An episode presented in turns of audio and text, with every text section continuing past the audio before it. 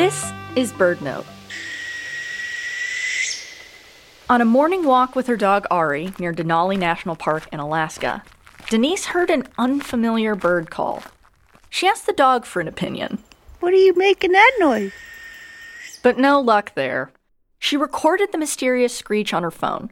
Uploading the sound to BirdNET, an online tool, matched the call to a northern hawk owl, a medium sized owl that lives in northern boreal forests. BirdNET's creators, the Cornell Lab of Ornithology and Chemnitz University of Technology in Germany, trained the software on thousands of bird calls and songs.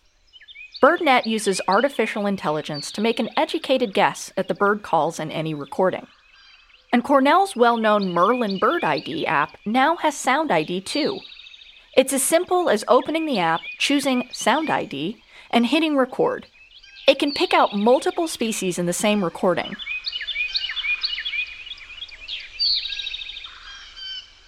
These tools aren't infallible.